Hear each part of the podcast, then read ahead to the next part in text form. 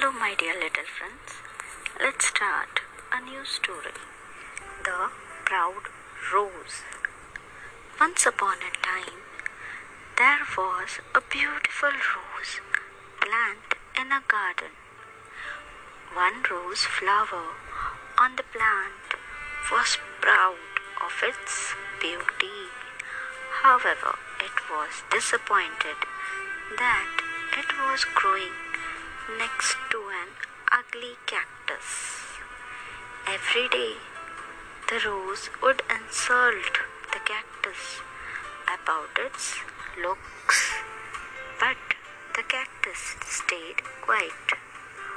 All the other plants in the garden tried to stop the rose from bullying the cactus, but the rose was too swayed but by its own beauty to listen to anyone.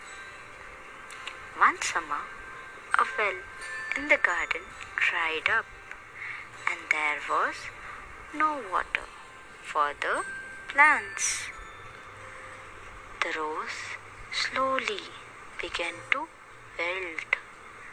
The rose saw a sparrow dip its beak into the cactus for some water.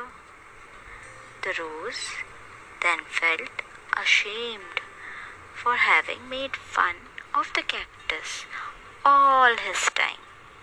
But because it was in need of water, it went to ask the cactus if it could have some water.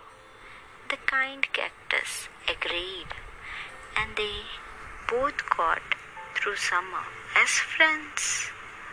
Moral of the story Sorry, I mean, uh, there's no moral, but I hope you like the story.